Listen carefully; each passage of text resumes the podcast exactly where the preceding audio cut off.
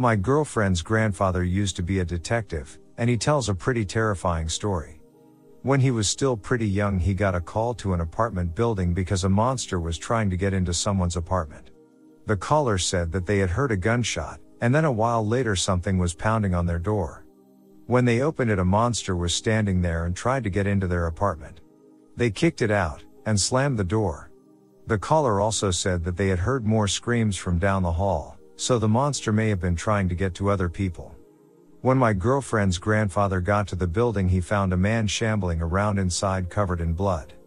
He got the guy turned around and realized that he had found his monster. The guy had attempted to commit suicide by putting a gun under his chin and firing upwards. However, he had screwed the angle up and blown off his jaw and part of his nose, but he was still alive and in extreme shock. He had been walking around the building knocking on doors, trying to get someone to help him, but his grisly visage had terrified everyone, so they kept slamming the door in his face.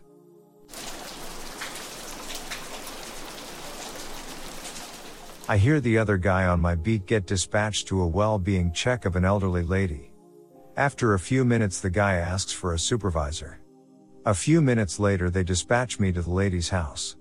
I get there and the supervisor asks me to climb in through an unsecured window at the back of the house because I'm of smaller stature. I get to the window and tell it's to the bedroom. I can hear a loud television on in another room and I can tell it's Fox News. I yell out, police, does anyone need help? As I climb in through the window, I hear an old raspy voice call, here. I run out of the bedroom down the hall to to where I heard the voice call from. From the living room I see a lady laying face down in the dining room area. I call out for her, ma'am did you fall? Where are you hurt? I run to her and she is not moving. I touch her hand and it is ice cold. She's dead, been so for a few days. I unlock the door and let the supervisor and other officer in. I tell them I heard a voice and we need to check the whole house. No one else was in there. I know the TV was on, but I could tell it was the news and heard the voice over it.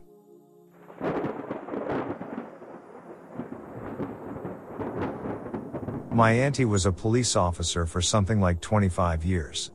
She saw a lot of really screwed up stuff, especially when she was stationed out in the country and got called to the farmer suicides. Death by farm equipment is not pretty, but the creepiest was the thing that triggered her nervous breakdown. This happened about 10 years ago. A guy had walked into a busy restaurant in the CBD ranting and raving and threatening to set himself on fire.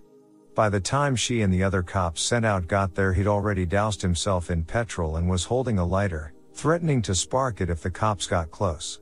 The standoff lasted for a couple hours. Just when they were going to get the jump on him, he set himself alight. The fire extinguisher at the place was faulty, so she pretty much had to watch the guy burn alive. As I mentioned earlier, this was the straw that broke the camel's back, and she had a complete nervous breakdown, needed to live in inpatient for a while. She now calls this guy the crispy critter and writes a lot of poetry about him. She's kind of vague, but the impression I get is she thinks his spirit got transferred into her somehow. Edit, quite a few questions about this story, so I'll just address them here. This is the extent of the info I have about the incident. I was 14 at the time and although I knew she had a breakdown and bad stuff happen I didn't get this story until years later, most of it in bits and pieces over time. Not going to ask my auntie about it for obvious reasons and my folks have told me all they are willing to tell. Their info about it is limited too, for a number of reasons relating to retirement entitlements that they refuse to give, liability, etc. The police force are not forthcoming on details of exactly what happened. I know lawyers were involved at one point, but it went nowhere. Although she still has problems, my auntie is generally doing okay now. She has a cushy government job that she enjoys and pays well. The takeaway story from this is never ever ever become a police officer in Australia. If crap goes pear shaped, you will be messed over.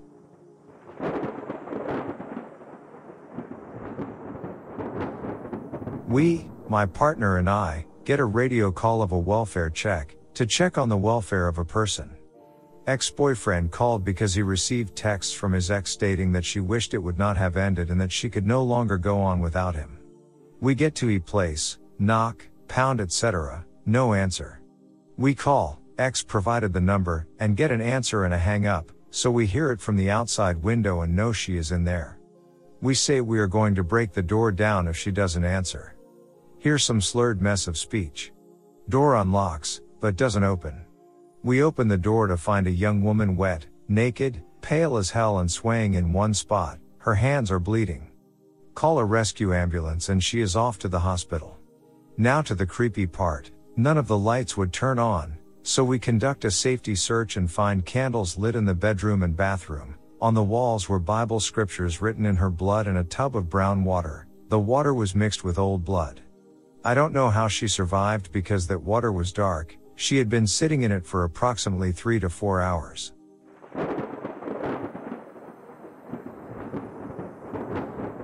I'm a special constable with the UK police. I volunteer but have all the same powers and responsibilities. I started out in a small rural town which is extremely stereotypical of a Middle English community. Not somewhere you would ever think bad things would happen. This was one of my first major incidents.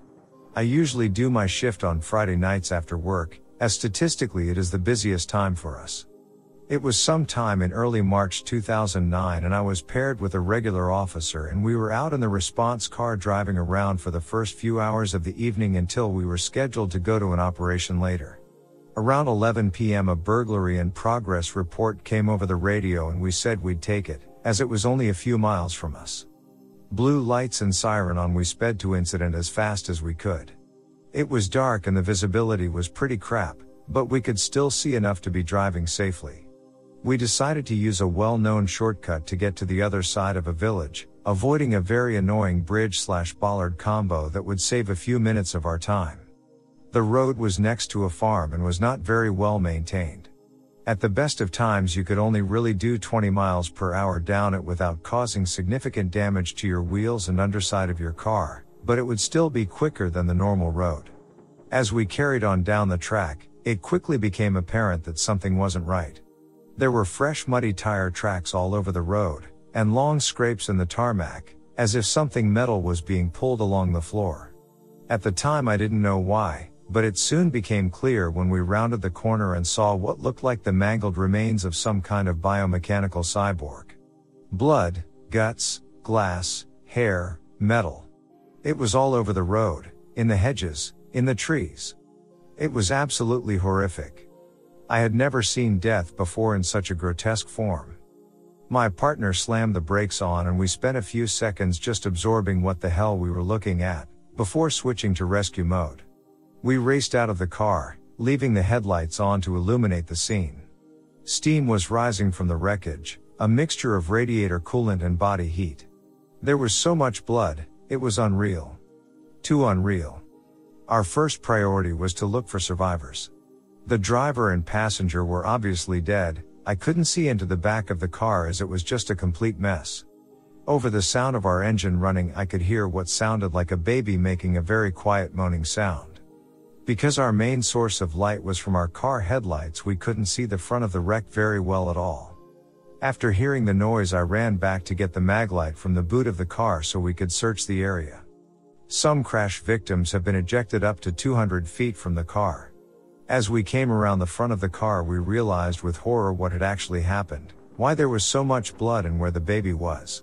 There was a cow, wedged between the car and the ground, completely disemboweled, intestines all over the grass, head snapped backwards, milk was flowing out, feces all over the place. And in the middle of its mother's mangled corpse was a calf, almost ready to be born. It was trapped inside still, and it was very badly injured but it was alive and mooing to us. Backup arrived not long after but there was not much that could be done. SOCO turned up to cordon the road off and find out exactly what happened. We carried on our shift after that.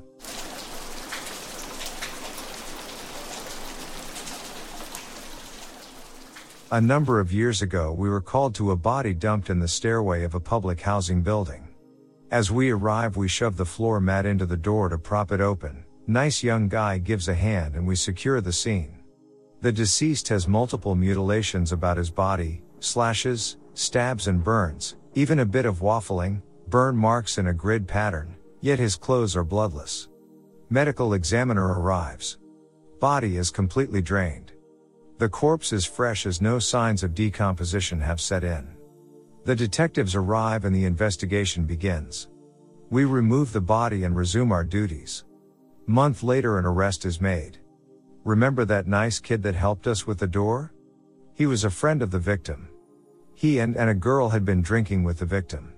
An argument started between them so they beat the victim unconscious, tethered him to a chair and proceed to torture him for two days. After he died they drained him in the tub, changed his clothes, opened the apartment door and threw him down the stairs. In case you were wondering, there were 0911 calls for the period of time he was being tortured. Those apartments are very close together. I would imagine two days of torture would make a bit of noise. I've had a few creepy moments in my career, but one that has always stood out to me was a call I had when I worked midnight shift. It was around 2 a.m. in the dead of winter. Bone cold that night and got a call from dispatch that they had an open 911 call and could hear a woman moaning help me and then silence. My partner and I arrived at the apartment to find the door slightly cracked open and had a blood smear on it. The apartment was black inside and strangely quiet. We made entry. It was like something out of a horror movie.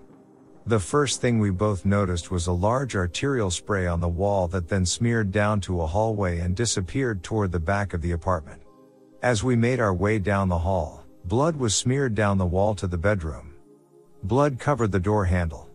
We opened the door and saw a lifeless body on a bed, covered in blood, the bed and body. Unbelievably creepy. It was dead silent still in the apartment. We checked the body and found a faint pulse. The woman was still alive. Turned out she was blind and had other health problems. She had a shunt in her arm, which she has managed to pull out, by mistake, we later found out, and she started bleeding out everywhere. For those curious, she lived. Though that was eight years ago, I still remember the creepy, quiet, and staleness of the apartment in the bitter cold.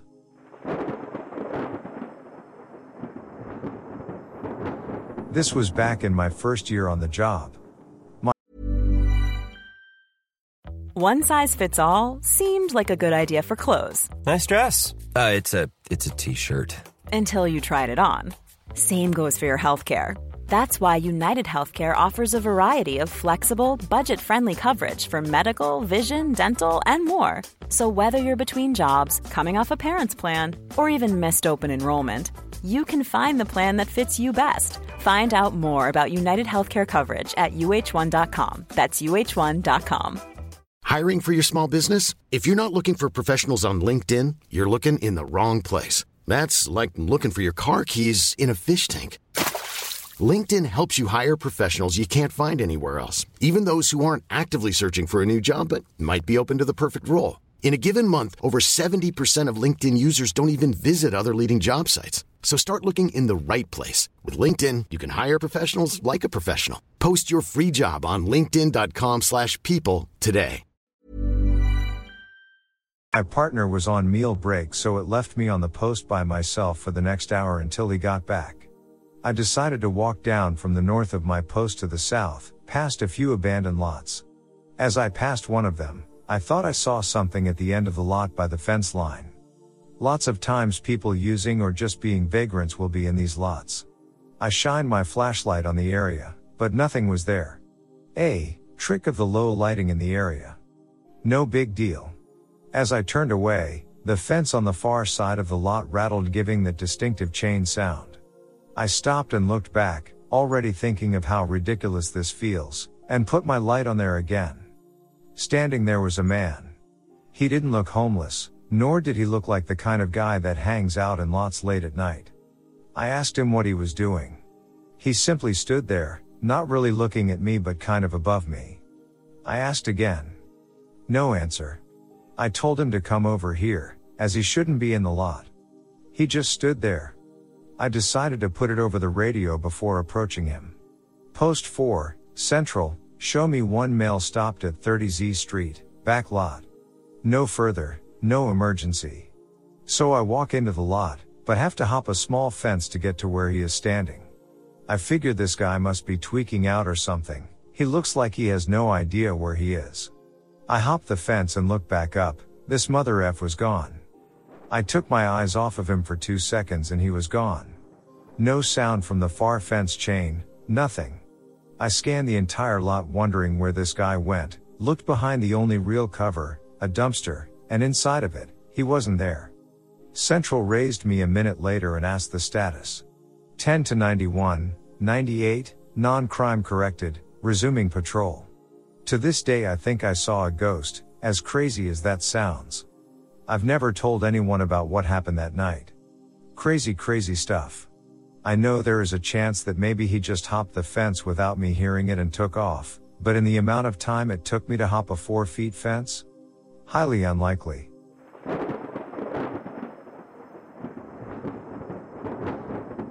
It was a normal stop on the highway. The car was an old beat up red Toyota. I switch the lights and the car slowly makes its way to the shoulder and stops. I radioed dispatch the info and the plates came back expired, so I walk up to the car. The driver is sweating like crazy so I know something is up. There's five Hispanic middle-aged males in the car, so I pull the driver out and tell the rest to sit tight. Me and the driver walk over to the hood of my patrol car. I tell him his plates are out and whatnot, and he really starts shaking. I asked him what's up, and he tells me the guys in the back are loading a shotgun and are going to shoot me when I go to pull them out of the car. Almost losing my mind, I walk back to my car as casually as possible and radio for backup. Backup comes, we sit the driver in my patrol car, and we order the men in the back seat to get out with their hands up. They slowly agree. They're placed in arrest, and the car is searched. Sure enough, loaded sawn off under the back seat. I let the driver go and the other guys go to jail, and I get to go home and see my kids for another night.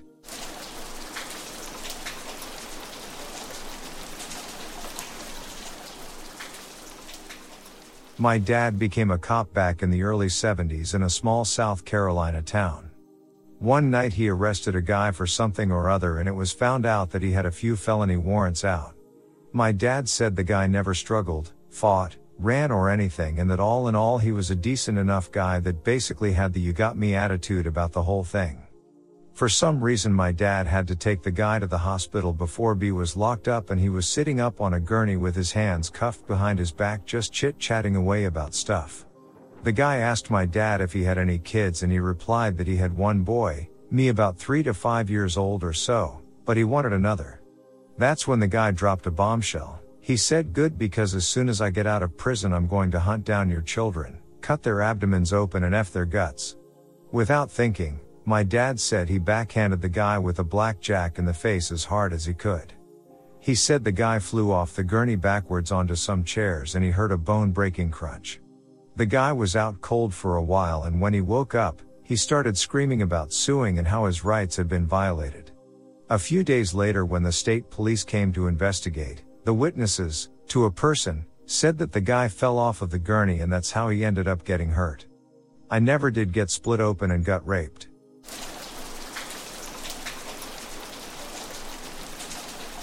Grandmother was a cop in Santa Maria in the late 70s till early 90s. Man calls in saying there is a 7 feet gray man at his door. She goes to check it out, door is jammed. The man is screaming and she hears a loud buzzard.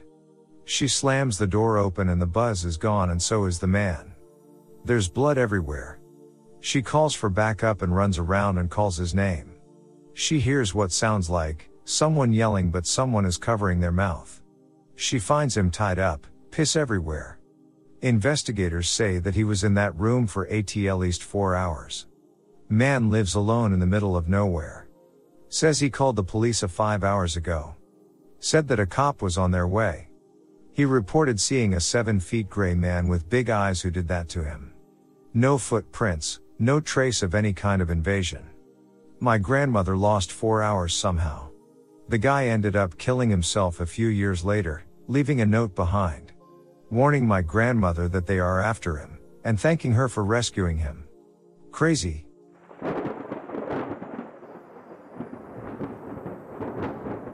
Police officer here. One evening about eight years ago it was pouring outside and we got a call from an elderly woman, seems to be a common theme in this thread. She called in and said that she was hearing footsteps in her house and she thought there was a ghost inside because she regularly heard the sound of someone walking upstairs but she lived alone. We went just to check it out and make sure that everything was okay. She stayed on the line with the 911 operator because she was frightened. About three minutes after she initially called in, she said that there was actually a man standing outside in her backyard, staring at her through her sliding glass door. Petrified, the woman froze in that spot and continued to stare directly the man. For the next minute or two she said that he was just standing there, still as could be, staring at her. Eventually the man slunk off out, of sight. When we arrived, about 12 minutes after the call first came in, we went to the front door. I remained in the foyer with the woman and the other officer went to the backyard to see if the man was still hiding out or if there were any traces of him. I spoke with her for several minutes until the other officer returned. He said there was no trace of anyone having been in the backyard. We set off to do a quick sweep before we left to make sure the house was all clear. In her living room, the room that has the sliding glass door, we discovered a trail of mud and footprints inside the house. I asked the woman if she had been outside at all that day or if anyone had been over to visit her. She said no, that she lived alone, and that no one had come by to visit. The woman was very old, probably around 85, and had very poor eyesight and was hard of hearing, as elderly people tend to be. The woman obviously had seen the man's reflection and mistakenly thought he was in front of her, on the other side of the glass, in her backyard. In reality, he had been standing only a few feet behind her in the same room while she had been talking to 911. Nothing was stolen, broken, or out of place so we don't know what his intentions were. Who knows what would have happened had she not stayed on the line with the operator. I know it sounds like something out of a campfire story, but it was honestly one of the most unnerving and creepy experiences I have had while on duty.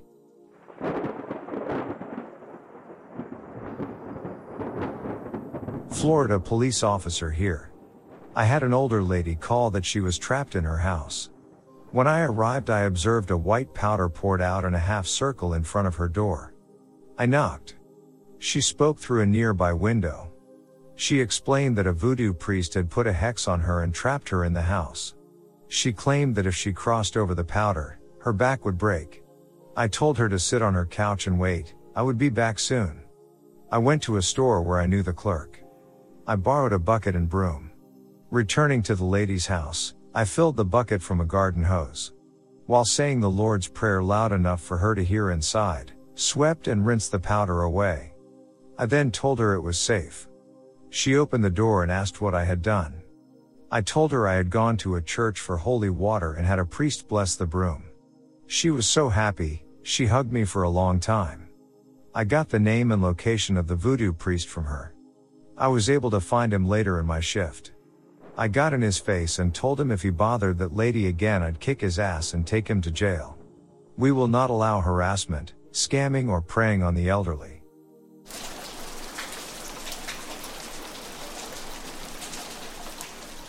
I was on field training when we, my FTO and I, got a call for a welfare check on an elderly lady. Her son and daughter-in-law were at the house and hadn't spoken to her in a few weeks. Mail hadn't been removed from the mailbox, lawn was growing over, all signs pointed to house being either empty or the lady being deceased.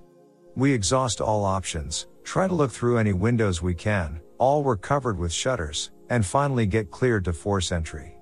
As I'm new guy, im first one through the door, which we had a hell of a time getting through because random stuff was piled against it. I'm entering through a sort of laundry slash entry room and moving into the kitchen. There's no main lights on in the house, just one lamp, very dark and creepy, it's about 2 p.m. as well. AC isn't running and it's October, which while not hot, still is warm. No smell of decay so far, but no sounds coming from anywhere. We move into the living room and I turn to go down a dark hallway when I hear a loud noise. Damn if there's not wind chimes hanging at the end of the hallway, dangling in the darkness where I couldn't see them. Scared me, but not as much as what was about to happen. We had our weapons at the low ready, as we weren't sure what situation we were walking into. We were also calling the woman's name out during this but got no response. As I reached the end of the hallway, it branched to the left and right. I checked left real quick, saw a closed door and turned to my right where there was an open door to a bedroom where I could see a bed. All of a sudden a body sits straight up in the bed and looks in my direction. What made it better was this person appeared to be wearing a wig, large sunglasses, and didn't say a damn word. I started shouting at her to put her hands up but my FTO pushed me aside and moved into the room. She was okay, got taken by ambulance to the hospital to get checked out as a precaution. FTO laughed his ass off. Good times.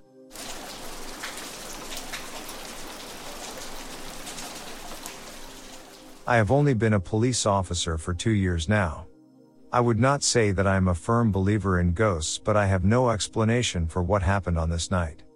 This wasn't a call I was responding to, but I was just driving around and observed a vehicle parked alone in the middle of a church parking lot. This was at night, so I figured maybe some kids were doing whatever kids do, right? So I pull up on the car from the side and see that no one is inside the vehicle. I then position my car behind it so I can run the plate. Maybe someone stole it and dumped it in the parking lot. So I start to run the plate and I look at the car through the back window and I kid you not there was a person in the front seat looking at me through the rear view mirror. This is something you notice as a cop because when you do traffic stops, you can tell how intently someone is really watching you inside your car and possibly if they are going to try something. So I get an oh moment of I didn't see there were people inside the car and drive up directly next to it to reassure what I saw. And there was no one inside the car. Chills immediately ran down my back and I noped out of there. The car was later gone, don't know what happened. Don't exactly know what I saw. But I was pretty freaked out. Me and my partners used to sit at that church on quiet nights because it is tucked away and you can just relax. I have not sat there since.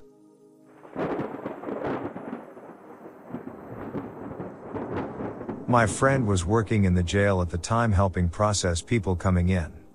He worked this room where they would check people for weapons or drugs before booking them. About 10 p.m. a guy in his 30s gets brought in.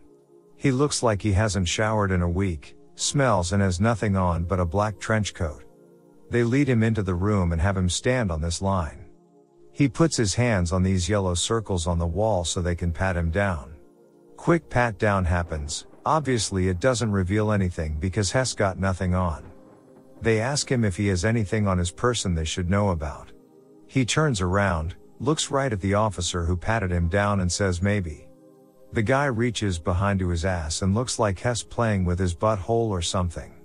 After about 10 seconds and some strange facial expressions, he then pulls out this big black 12 inch dildo from his ass. It's covered in crap, he kinda extends it out and waves it in the cop's face and says it's a little dirty then giggles. The cop vomits from the smell and someone else has to come and finish booking. My friend got to watch the whole thing from behind safety glass. No smells or anything.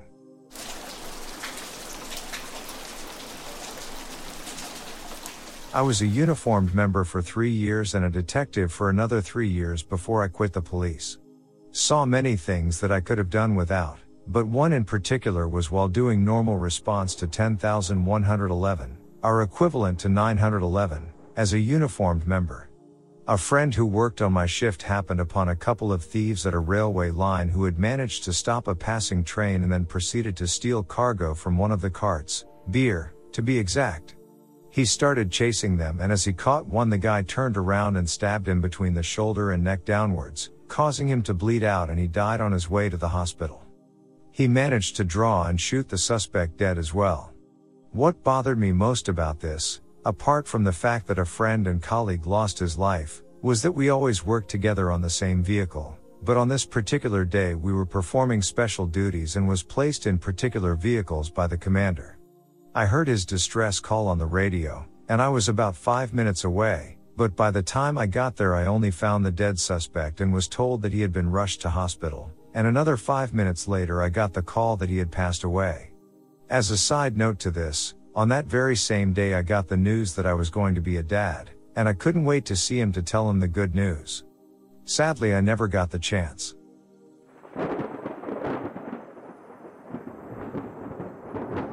I was dispatched on a gunshot. The 65 year old mother reported her son had just shot himself. She was refusing to provide CPR or go see if he was okay. I was only a couple blocks away. My best friend and I arrived simultaneously and contacted the complainant at the back door. She was in a thin nightgown and completely calm. She said, He's down there, pointing downstairs. As we made our way down, I noticed a haze in the air, thick enough that it was forming waves in the air. I didn't take immediate conscious notice of it, but both my partner and I commented on a strong smell in the air. Although I knew what it was, I immediately commented that it must be gunpowder, somehow making the connection with the call description of a gunshot. As we got to the bottom of the stairs, I stopped at the sound of horrible moaning coming from a back bedroom. I made eye contact with Adam. You ready? He nodded and we moved in slowly. The bedroom was tucked off a small hallway which intersected with the main downstairs hallway. I saw the blood before entering. Three walls of the room were covered in goo. I still couldn't see the victim, but I could hear him. I saw a rifle laying on the bed, laying in a literal puddle of blood. I forced myself to take a few more steps through the door. Training takes over, and for some reason I was remembering the adage, don't stop in the fatal funnel. As I came through the door I saw him to my left. He was down on all fours, rocking back and forth. The first detail I noticed was his very red shirt. My mind thought it was weird he was wearing such a very red shirt. I noticed the bottom hem of the shirt was white, it was just a normal white t-shirt. Buddy, we've got help coming, just stay there. I'm not sure what you're supposed to say. He raised his face to me. It was completely cut in half, the skin flaps waving back and forth. He had stuck a rifle under his chin, and when he stretched to reach the trigger, his head tipped back. The bullet entered the soft jaw, crossing the hard palate, and left right at the top of his nose. There was nothing left but cheeks. I'll never forget the moaning. I knew it was not funny, but my mind triggered on some sort of zombie and predator fanfic. On all fours he kept rocking back and forth, shaking his head back and forth and just moaning. The sound is still with me. As he shook his head, the two flaps of cheek kept swinging back and forth, opening and closing, just like the predator. I swear, if that guy had stood up and walked towards me, I would have shot him. The first few medics arrived. They had been told by dispatch that the subject was Echo, obviously deceased, and hesitated until I pointed out that they needed to get on this one, and get on it now. They started to cut off his red shirt. I told dispatch to get the bird going now. She said, you want them on standby? She was trying to help me, as really only medics are supposed to tell the air medics to fly. No, tell them to fly now, this one's going. My sergeant was the third to arrive. When he got downstairs he yelled at me, what's that smell? Gunpowder, Sarge. Nah,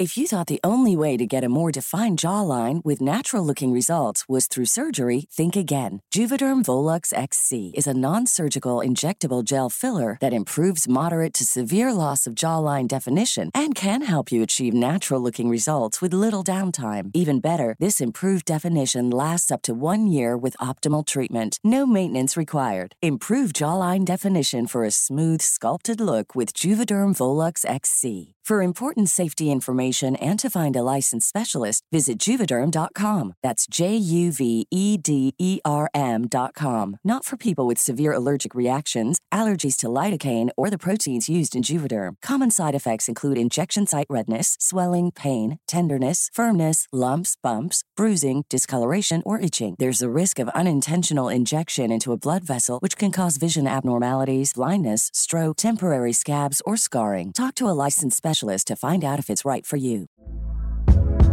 Hey there, it's Michelle Norris. I'm host of a podcast called Your Mama's Kitchen. When I travel, I'm usually looking for a way to find a taste of home when I'm not at home. And one of the things I love to do when I am at home is entertain. And Airbnb allows me to do that. When I was in California recently, I rented a house that had a great kitchen. And when we were sitting around the table, we we're all thinking, we're in someone else's house. Someone could be in all of our homes as well.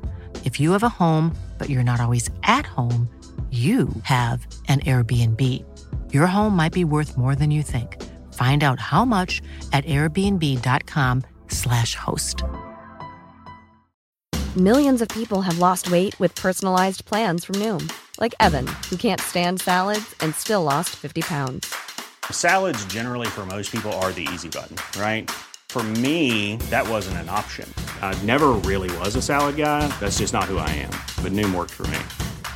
Get your personalized plan today at Noom.com. Real Noom user compensated to provide their story. In four weeks, the typical Noom user can expect to lose one to two pounds per week. Individual results may vary. I'm Sandra, and I'm just the professional your small business was looking for. But you didn't hire me because you didn't use LinkedIn jobs. LinkedIn has professionals you can't find anywhere else, including those who aren't actively looking for a new job but might be open to the perfect role, like me. In a given month, over 70% of LinkedIn users don't visit other leading job sites. So if you're not looking on LinkedIn, you'll miss out on great candidates like Sandra. Start hiring professionals like a professional. Post your free job on linkedin.com/people today. That's not gunpowder. He breathed a few deep nasal breaths. That's like propane or something. The medic stopped and inhaled. We all go silent for the first time, and we all hear at the same time what had been covered up by horrible moaning. In the wall, behind where the man shot himself, there was a bullet hole. Out of the hole was coming a hissing sound. The bullet had cut through the natural gas main that fed the house from the Alsteed meter. For the first time in my career, I saw firefighters panic. Get out, get out, get out, three of them yelling at the same time. I got on the radio and called no flames and told everyone to clear. I saw for the first time what the waves of haze I had noticed earlier were. It was natural gas which had filled up the bottom floor of the house, filled it up so much that the top of the gas lake was over my eyes, at about six feet deep. The medics grabbed the guy and ran upstairs. I quickly cleared the downstairs, thinking the guy might have small kids in the rooms or something. They were clear. I came upstairs and found Adam sitting calmly in the sitting room with the victim's mother.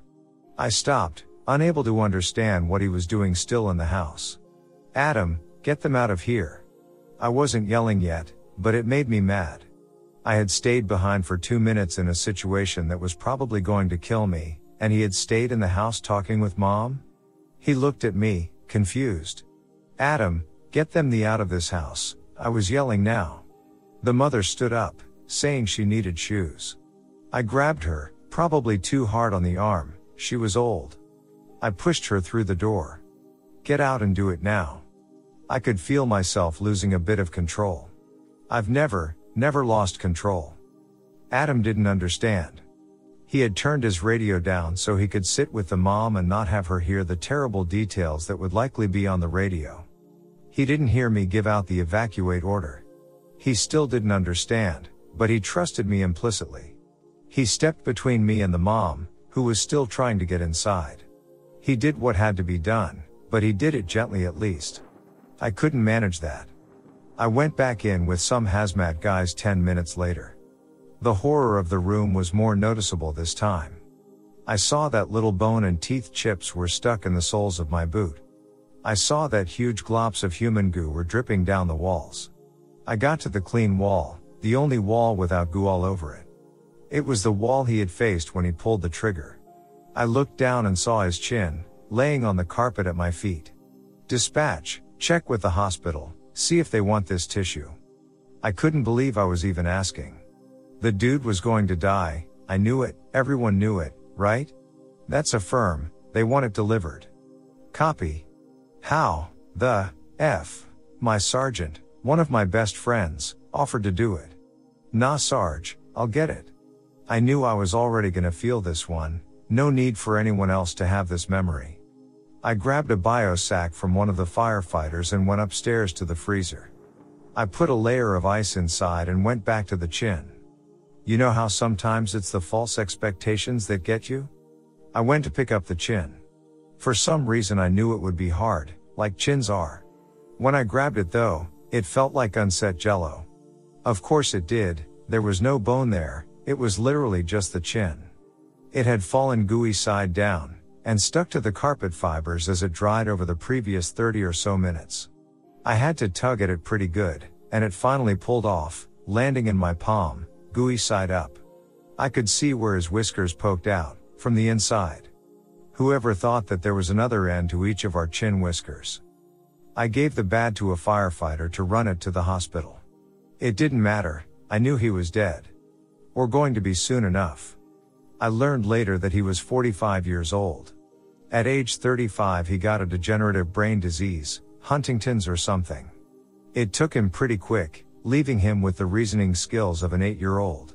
His mother begged us on the front grass, after I probably bruised her arm, just to let him die. Where's the DNR? I asked. There wasn't one. He died two hours after shooting himself. They pumped blood bag after blood bag into him, but it all just came out as massive facial wounds. The ME called me, asked, so, that was a weird one huh? Me's.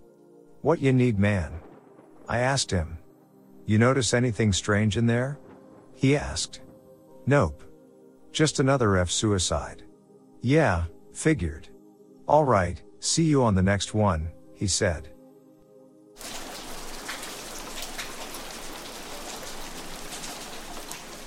I have a family member who works in narcotics in the California desert. He told me this story about the ghost car. So he was chasing someone on a major highway, not saying which one, but it's probably not hard to figure out, lights and sirens and everything. The guy turns off his lights, swerves into the desert and just disappears. He called out for another car to help him find the missing car. The tracks lead into the desert for a short while then the tracks suddenly disappeared. They had a few officers poking around the area but nothing ever came of it. Never found the car. Strangely enough this isn't the first time or the last time this has happened. Ghost cars are apparently pretty common among the Mexican drug gangs. They've theorized that there's some kind of hidden underground drug lair out there somewhere, but nobody's ever found anything.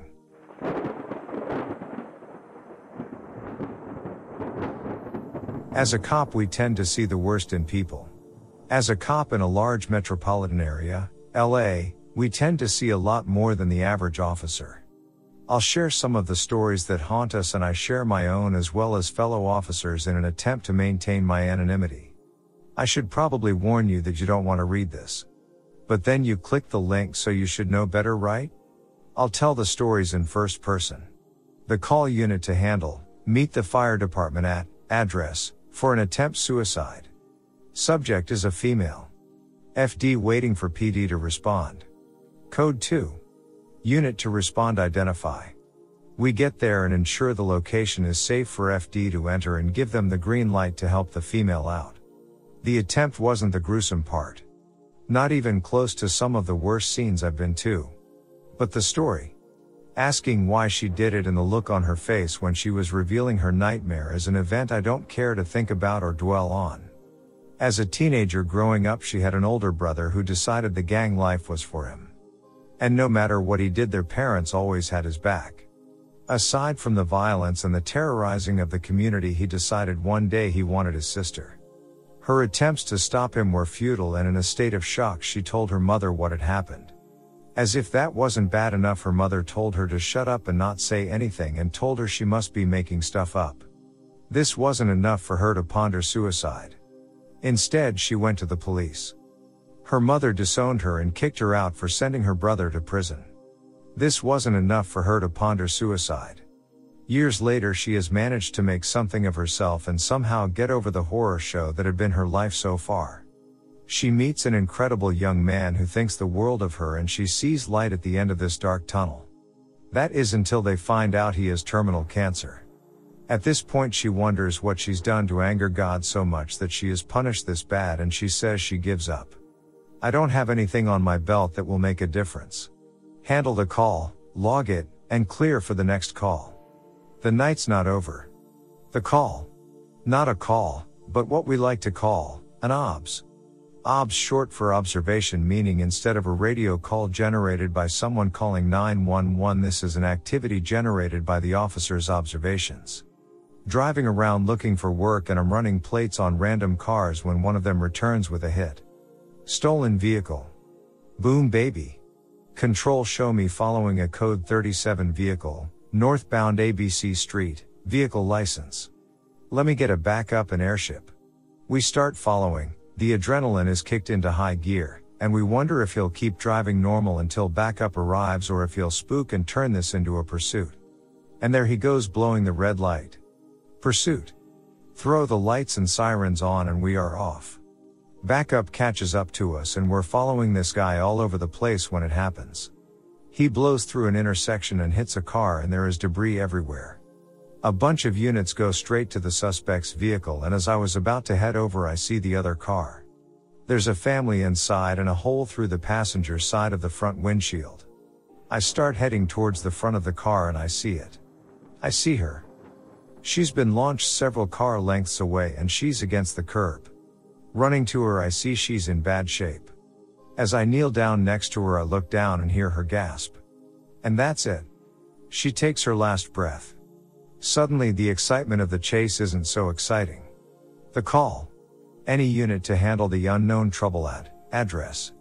Code 3 incident. Unit to handle identify. Unknown troubles can quickly turn into cluster mess.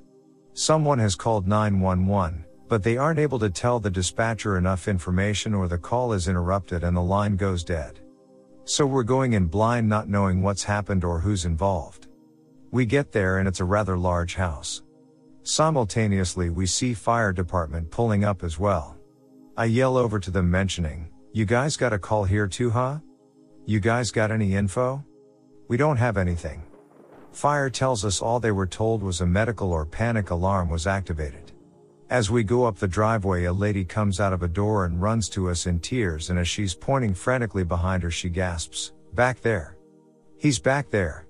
I try to ask her what's going on and who is back in her house, but she's hysterical and runs past us. We start jogging to the back of the residence with our guns drawn, expecting. I don't know.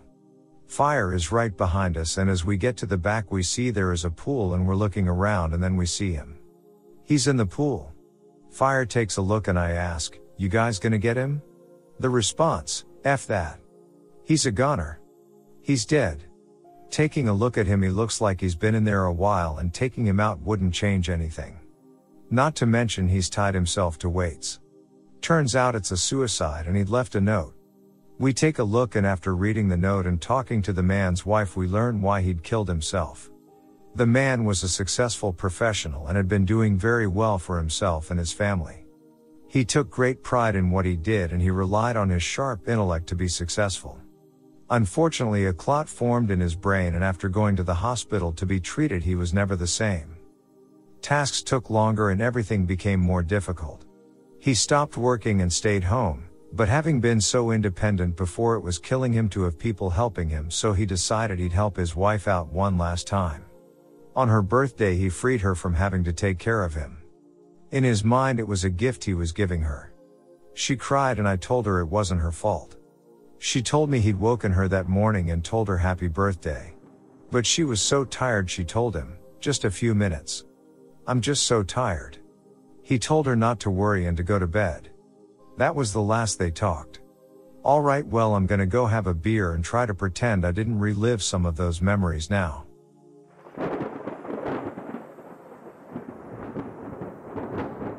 During my time as a school resource officer, I was teaching a class on the rights and responsibilities of citizens when dealing with the police to a mixed class of 7th and 8th graders. The kids were super engaged and loving it.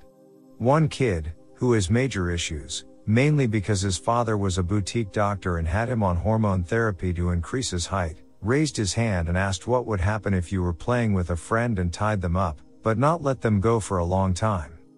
And what if you liked watching them cry? And what if you tied up a stranger and watched them cry? These questions all happened in less than a few seconds, and the creepy part was not so much the questions, but how how he was asking them. He was clearly relating a sexual fantasy and loved talking about it. There was lust in his voice, and the kid who was normally shy and lacked enthusiasm for pretty much everything was using his body to ask the questions. He became very animated. I immediately felt a gross feeling in my stomach and I caught a glimpse of the teacher who was also looking grossed out. Out of all the gross stuff I have encountered while on patrol, it was a question by an eighth grader that still creates a grossed out feeling every time I think about it.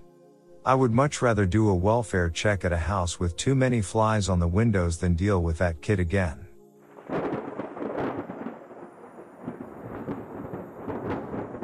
We responded to a traffic crash in which four people were in a sedan. All were intoxicated. The vehicle swerved off the road hitting a culvert and left the occupants injured to the point that they could not exit the vehicle. The driver exited and walked to the roadway to get help. The car caught fire and the passengers still inside were too drunk to know what was happening to get out in time. By the time we arrived on scene no one was able to get within about 40 yards of the car because of the heat. We were unable to get to the car, despite trying several times. I have seen fatalities before and they are sad. But you learn to deal with it and move along. But these people were screaming for help, and no one could get even close to the car. By the time the fire department showed up, the coroner was pulling up also. It is the worst feeling to see someone go like that, and not even be able to try to help. Secondly, we responded to a traffic crash with a pedestrian on the highway. When we arrived it was clear that this woman had committed suicide, by kneeling down in the road and taking the full brunt of the next car that came down the road. Her husband arrived on scene a few moments after we did. He explained that she had been drinking and they got into a fight. She left the hotel room they were staying in and walked to the highway a couple hundred yards from the hotel. I don't know what his last words to her were, but they were not nice. I will never leave a dispute unresolved with my so now and I always make sure I leave her with kind words.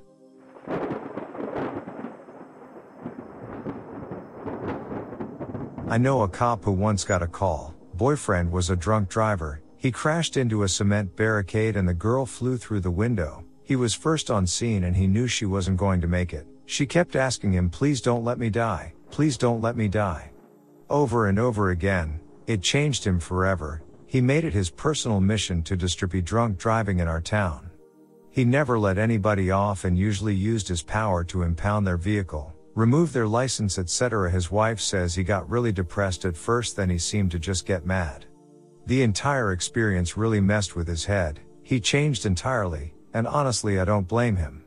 My cousin was an RCMP officer. He got called to a domestic disturbance. The guy came out of the house brandishing a knife. He told him to stop multiple times. Then he shot him. The knife was a rubber stage prop. He spent months in therapy and then got relocated to a quiet little town with a low crime rate. People think all cops are just cold and menacing, but they're human beings just like everybody else, just with double the psychological issues from the stuff they've seen and had to do. It changes you. No wonder so many soliders become alcoholics or addicts.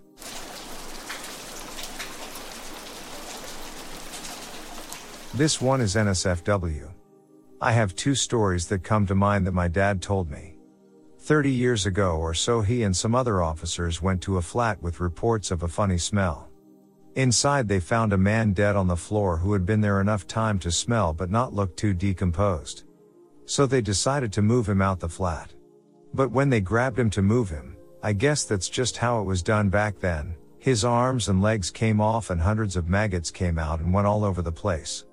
They ended up having to cut the carpet around him to carry him out. The second story involves a man who escaped from a mental institute somewhere in England. He was in there for being a murderer who had an obsession with killing people with the title doctor. So this man traveled north to Scotland where he found an old, retired doctor and his wife and killed them both. He broke into their house, axed the man through his head while he was sitting in his armchair and then beat his wife to death with pots and pans in her chair.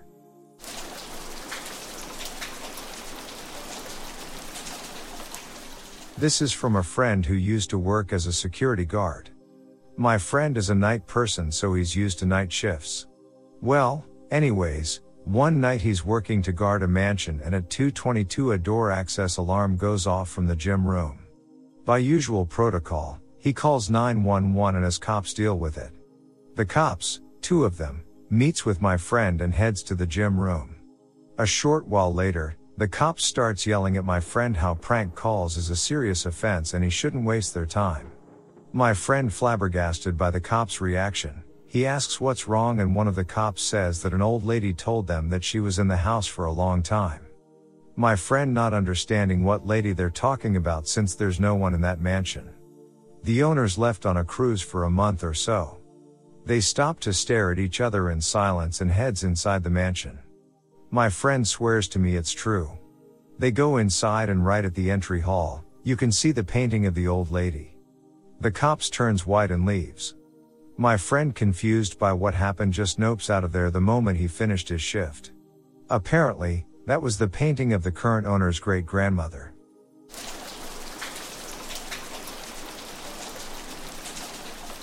I was doing security at a hospital with a ER, ICU, surgical, the whole works, and I got called to several paranormal calls. Most were psych cases or paranoid people that heard a strange noise. This time, more than one nurse saw a guy on the camera who was on his death's bed, a guy who kept saying, I will not die in a hospital earlier that day, literally push his curtain aside and walk out of his room toward the elevator. A code was called and everyone immediately posted at their designated locations. Within seconds, there were people watching the elevators and stairs, and security started combing the area and investigating. As I reached the ICU floor, I spoke with the lead nurse, and she told me several of the nurses saw him leave. At that moment, monitors started going off. The guy never left, the guy went code blue and died right then. There were three witnesses on the report that say he got up and left and were serious enough to call a code which could cost them their jobs if they were wrong. The bosses wouldn't let us watch the video, but the looks on their faces said it all.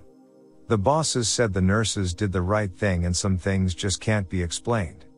The portion of the video I was allowed to see did show that nobody had left via elevator or stairs.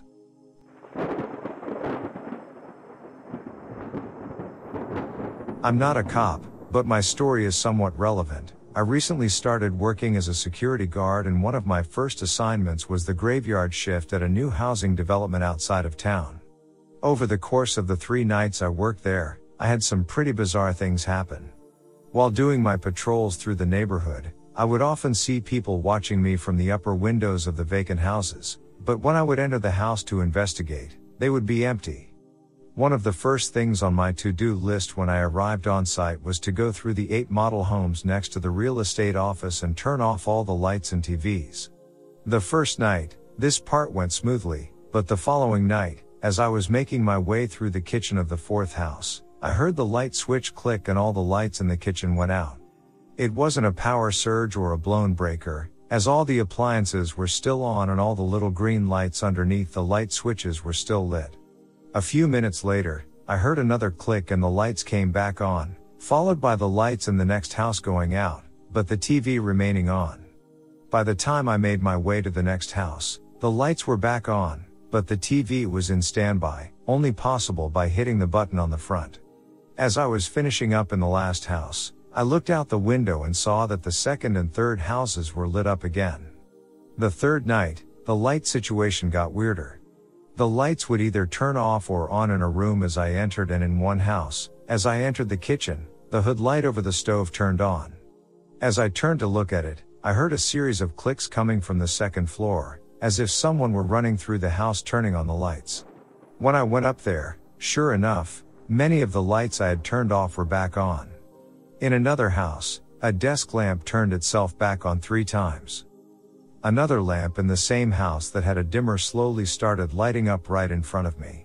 Now, for the worst events, as I was walking past one of the construction sites, I saw what appeared to be a skunk walk behind the porta potty. When it walked back out, however, it looked more like a black shih tzu. It proceeded to change size, shape, and color several more times right in front of me, Doberman, Bloodhound, Tan Mastiff, then finally a yellow lab, before running off into the dark. I'm willing to concede all of these can either be chalked up to my mind slash eyes playing tricks or a timer gone haywire. I was assured there wasn't one, but this last one defies logical explanation. As I was walking back to the office around 2:30, I glanced up at one of the houses. As I did, something hit me in between my left pec and shoulder. Hard. Hard enough to stagger me. I weigh 250 pounds, so I'm not exactly little. It felt as if someone were walking the opposite direction on the sidewalk and shoved their way past me. I have since asked my supervisors not to assign me to that site again.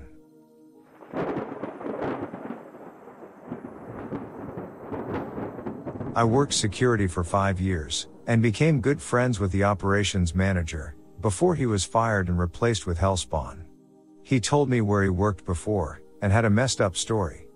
He was working at an industrial building doing security overnight. He walked around once an hour and checked all the doors. On his third patrol, he went to a different part of the building and found one of the office doors was still open. He opened it only to find a man who hanged himself and was apparently still warm. He called 911 and they came and took care of everything. The building manager sent my boss home for five days, paid, but eventually he did return and things seemed to be back to normal. About a month later he was on patrol when he went into the building to do his checks. This time however, he found the same door to be unlocked again. He didn't open it. He ran to his car and drove away, ended up succumbing to alcoholism for a while before cleaning up and running a new security company. I'm glad I had never experienced that.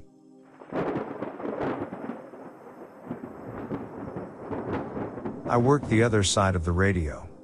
I could have done without the major vehicle accident with fire that we went to a few years back. Driver was on the ground in flames, trying to crawl back into the burning vehicle, screaming for help. His baby girl was deceased in the back seat, still strapped into her car seat. That fire was burning so hot, that baby was nothing but bones by the time the fire was extinguished. Driver was flown to the hospital with third degree burns over a large part of his body, and ended up living. It would have been kinder to him if he died on the way to the hospital.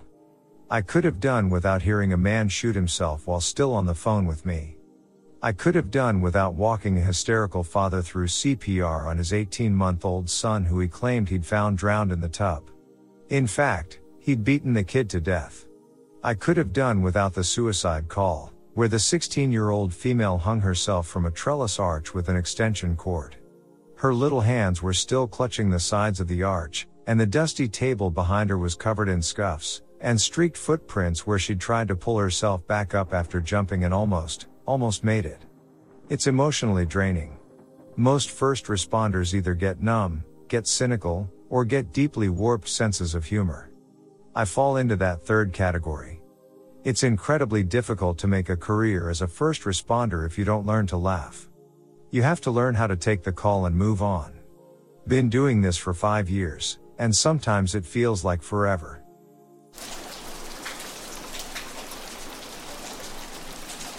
I was secondary on a call for a domestic dispute. Those are never fun to begin with. It was a single wide trailer home in a really bad part of town. We had been to this house many times. They were on our punch card loyalty program. That is a joke. We get there and the woman is beat to hell so we figured it was no question who was going to jail. So we hook the guy up and call social services for the infant that was sleeping the bedroom because mom was heading to the hospital. Social services shows up to get the kid after a little while. I go to the bedroom to get the baby and notice blisters on his feet. One of the other deputies saw this as well and flipped out. He was a new father and lost his mind. He runs out of the house and grabs the father by the neck and jerks his ass out of the car. The father starts crying and says it was the kid's mother who did it. She admits to it later at the hospital. She says the baby would not stop crying so she put his feet in boiling water. Still to this day do not know why that would register as a solution to crying. The baby had traces of meth in his system though. Things involving innocent kids always got to me. On a positive note, this kid's is in third grade now and is doing great. He was placed with a good foster family and was adopted before he was two. He really has a shot at a future. His mother is in prison for an unrelated crime and his father was killed in what looked like a drug deal gone bad a few years ago.